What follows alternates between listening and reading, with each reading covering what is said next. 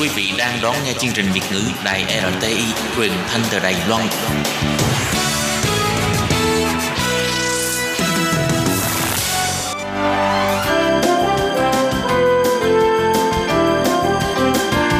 Xin mời quý vị và các bạn đến với chuyên mục Nhìn ra thế giới. Chuyên mục này gồm những nội dung liên quan đến quốc tế,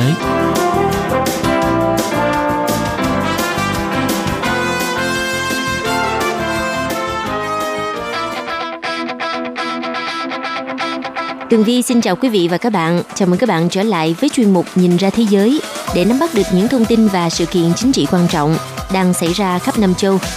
Các bạn thân mến, nội dung của chuyên mục ngày hôm nay bao gồm những thông tin như sau. Israel tấn công Syria đồng nghĩa với việc ôn lại bài cũ đầy nguy hiểm từng xảy ra với nước Nga.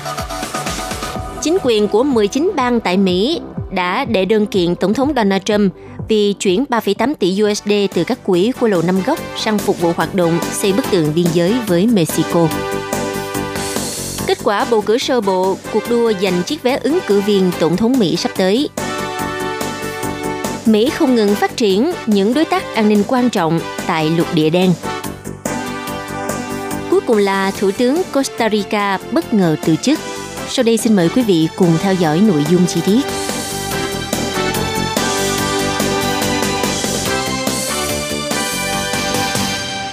Thưa quý vị, trong vụ tấn công mới nhất của Israel nhằm vào Syria, Israel được cho là dùng lại chiến thuật từng gây đau thương cho quân đội để né tránh đợt phản đòn từ hệ thống phòng không Syria. Theo hãng thông tấn RT cho biết, hai máy bay dân sự trên hành trình tới Qatar suýt biến thành lá chắn sống để các chiến đấu cơ Israel tránh đòn phản công từ hệ thống phòng không Syria – trong khi các chiến đấu cơ Israel phóng tên lửa từ không phận Lebanon nhằm vào hàng loạt mục tiêu nằm ở thành phố Homs thuộc miền Trung và Kenitra thuộc miền Nam của Syria vào đêm ngày 4 tháng 3 vừa qua. Hai máy bay dân sự đã phải nhanh chóng thay đổi đường bay để tránh bị trúng tên lửa từ hệ thống phòng thủ Syria.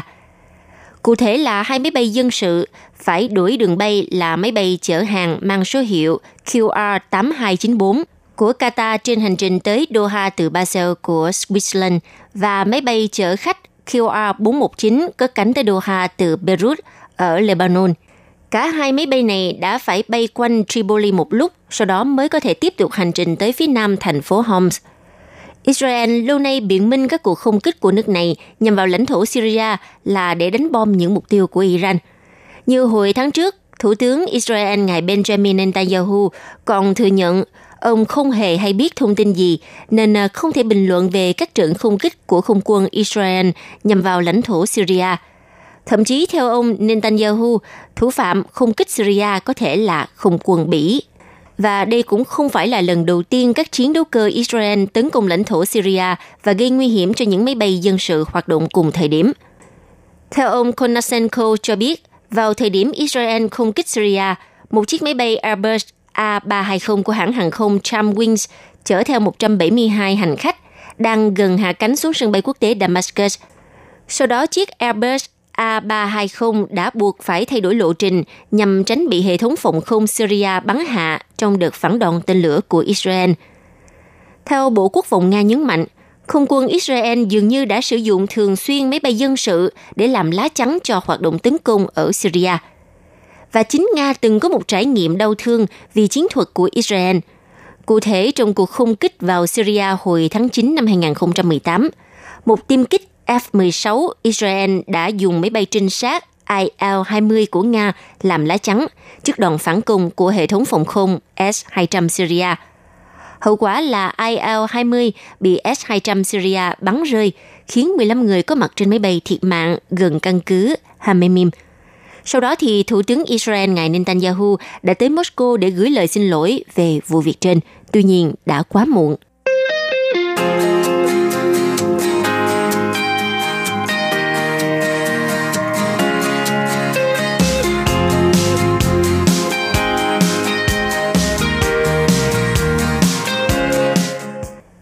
Chính quyền 19 bang tại Mỹ vừa đệ đơn kiện Tổng thống Donald Trump vì ông đã chuyển 3,8 tỷ USD từ các quỹ của Lầu Năm Góc sang để phục vụ hoạt động xây dựng bức tường biên giới với Mexico. Vụ kiện diễn ra sau khi ông Donald Trump vào đầu tháng 2 năm 2020 này thông báo sẽ chuyển 3,8 tỷ USD từ các quỹ của Lầu Năm Góc sang dự án xây bức tường biên giới. Đây là năm thứ hai liên tiếp nhà lãnh đạo Mỹ Donald Trump có bước đi như thế. Trước đó vào hồi năm 2019, Tòa án tối cao Mỹ đã ra phán quyết đứng về phía chính quyền của ông Donald Trump sau khi nhà lãnh đạo này ban bố tình trạng khẩn cấp quốc gia ở biên giới và chuyển hơn 6 tỷ USD ngân sách quốc phòng sang cho việc xây dựng bức tường biên giới. Bang Washington gần đây cũng đã đệ đơn kiện để đòi lại khoảng 90 triệu USD trong quỹ quốc phòng để sử dụng cho các dự án địa phương. Tổng trưởng lý ngài Bob Ferguson của bang Washington lập luận rằng việc chuyển khoản tiền trên cho các mục đích khác sẽ cản trở một dự án xây dựng tại căn cứ tàu ngầm Bangor ở bang này, từ đó sẽ ảnh hưởng tới kinh tế của địa phương. Một thẩm phán liên bang sau đó cũng ra phán quyết ủng hộ bang Washington và khẳng định phán quyết của bà không mâu thuẫn với phán quyết trước đó của tòa án tối cao. Theo thẩm phán này, vụ kiện của Washington liên quan đến các nguyên đơn khác nhau và các tổn thất khác nhau. Giờ đây thì vụ kiện của 19 bang dường như sử dụng những lập luận tương tự vụ kiện của chính quyền bang Washington, tức là hành động của chính quyền Donald Trump gây hại cho các nền kinh tế và lợi ích của các bang có liên quan. Các thành viên đảng Cộng Hòa cũng quan ngại về động thái của ông Donald Trump. Nghị sĩ Ken Carvet cảnh báo trong phiên điều trần hôm ngày 3 tháng 3 vừa qua – rằng việc chuyển ngân sách quốc phòng sang dự án bức tường biên giới có thể sẽ làm suy yếu quyền phân bổ ngân sách của Quốc hội.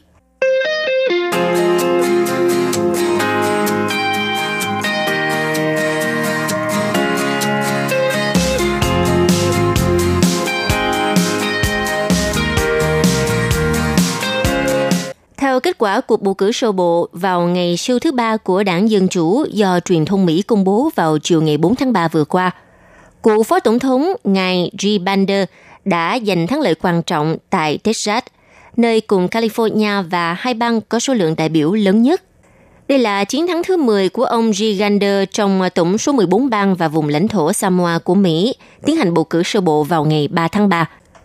Trước đó thì cựu Phó Tổng thống Mỹ đã liên tiếp dẫn đầu tại các bang Virginia, Alabama, Oklahoma, Tennessee, Minnesota, Arkansas, Bắc Carolina, Massachusetts và Maine.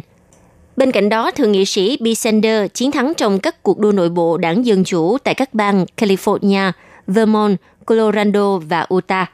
Còn cựu thị trưởng thành phố New York tỷ phú Am Plumberg chỉ thắng tại vùng lãnh thổ Samoa. Như vậy, đường đua vào Nhà Trắng của đảng Dân Chủ đã rõ nét hơn với hai ứng cử viên sáng giá là cựu Phó Tổng thống Ribander và Thượng nghị sĩ B. Sanders.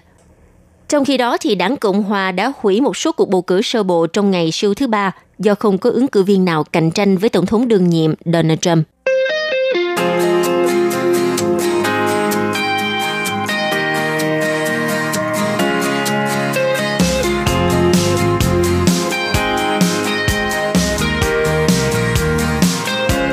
Vừa qua, Cục Điều tra Liên bang Mỹ FBI đã chọn Kenya làm đối tác đầu tiên để thành lập lực lượng đặc nhiệm chung chống khủng bố do Mỹ tài trợ đặt tại nước ngoài. Đây được cho là sự đánh giá cao của Mỹ đối với vai trò của quốc gia Đông Phi này trong cuộc chiến chống khủng bố của Washington. Trong bối cảnh Mỹ tuyên bố thu hẹp sự hiện diện quân sự tại lục địa đen châu Phi.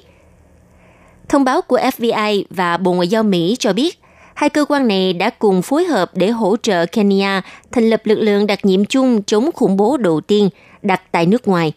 Theo trợ lý giám đốc phụ trách các vấn đề quốc tế của FBI ngài Expenser, thì à, lực lượng này sẽ cho phép chia sẻ kinh nghiệm, kiến thức và năng lực nhằm tăng cường cam kết chung của Mỹ trong cuộc chiến chống khủng bố trên toàn thế giới. Lực lượng đặc nhiệm chung chống khủng bố do Kenya đứng đầu sẽ là lực lượng điều tra chống khủng bố đa cơ quan có trụ sở tại thủ đô Nairobi. Theo chương trình này thì 42 chuyên gia điều tra được tuyển chọn của Kenya sẽ tham gia khóa huấn luyện chống khủng bố chuyên sâu kéo dài 12 tuần tại Học viện FBI ở Quantico, bang Venezuela. Những người này tại Mỹ sẽ được đào tạo và trang bị các kỹ năng điều tra trong tất cả các vấn đề chống khủng bố mà Hội đồng An ninh Quốc gia Kenya đánh giá là quan trọng. Sau khi hoàn thành khóa học, các sĩ quan thuộc lực lượng đặc nhiệm chung sẽ trở về Kenya để làm cố vấn đặc vụ FBI hỗ trợ trong công tác. Có thể nói sáng kiến thành lập lực lượng đặc nhiệm chung chống khủng bố tại Kenya được đưa ra sau khi xảy ra vụ tấn công khủng bố của tổ chức Al-Shabaab nhằm vào khách sạn City 2 ở Nairobi hồi đầu năm ngoái.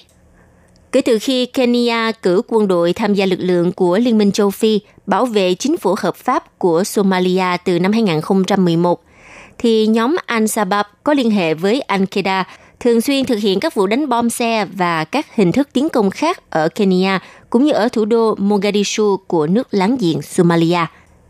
Al-Shabaab đã gia tăng các vụ tấn công khủng bố tại miền đông Kenya, dọc đường biên giới với Somalia. Mối đe dọa khủng bố khiến cho cảnh sát Kenya được đặt trong tình trạng báo động cao. Và Mỹ mới đây cảnh báo, các phần tử cực đoan có thể đang lên kế hoạch tiến công một khách sạn lớn ở thủ đô Nairobi của Kenya – Bộ Ngoại giao Mỹ đã khuyến cáo các công dân Mỹ ở quốc gia Đông Phi phải thận trọng để tăng cường cảnh giác khi à, lưu trú tại các khách sạn chung quanh Nairobi. Và sự tăng cường hợp tác giữa Kenya và Mỹ diễn ra trong bối cảnh Washington thông báo bắt đầu cân nhắc cắt giảm sự hiện diện quân sự tại châu Phi, thay vào đó là các nguồn lực khác. Lộ Năm Góc đã công bố kế hoạch rút hàng trăm binh sĩ khỏi châu Phi sau hai thập kỷ tập trung vào các hoạt động chống khủng bố nhằm chuyển các nguồn lực sang giải quyết các thách thức khác đang nổi lên đối mặt với Washington. Mỹ hiện có 6.000 nhân viên quân sự ở châu Phi. Chỉ huy các lực lượng Mỹ tại châu Phi, tướng Cloutier cho biết, sự điều chỉnh đầu tiên sẽ là thay thế một phần trong đơn vị bộ binh.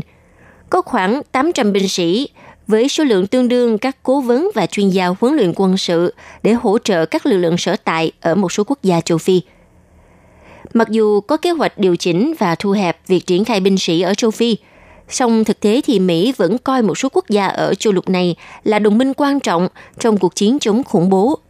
Hòa bình và an ninh ở châu Phi gắn liền với lợi ích của Mỹ. Bởi vì vậy, lục địa đen châu Phi tiếp tục vẫn là một điểm quan trọng trong bản đồ an ninh của Mỹ.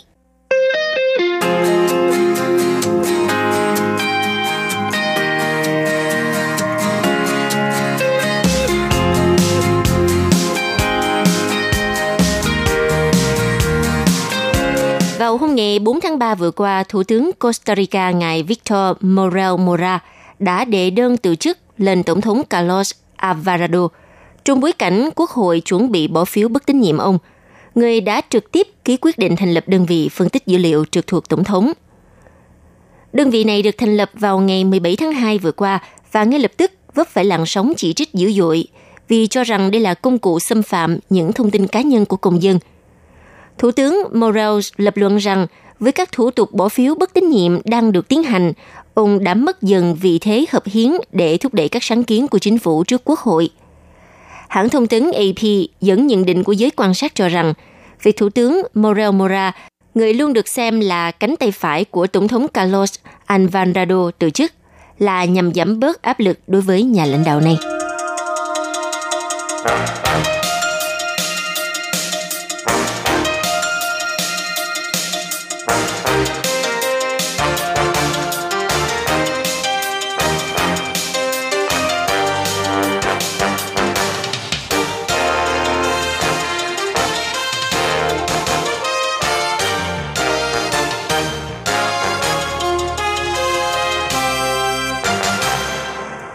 Vị và các bạn thân mến, vừa rồi là chuyên mục Nhìn ra thế giới do tường vi biên tập và thực hiện. Xin cảm ơn sự chú ý theo dõi của các bạn. Hẹn gặp lại trong chuyên mục tuần sau cũng vào giờ này. Bye bye!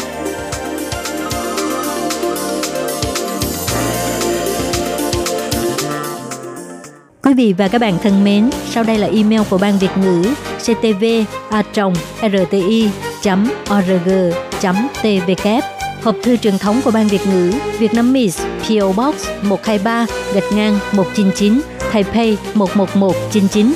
Còn thính giả ở Việt Nam xin gửi đến hộp thư số 104 Hà Nội, Việt Nam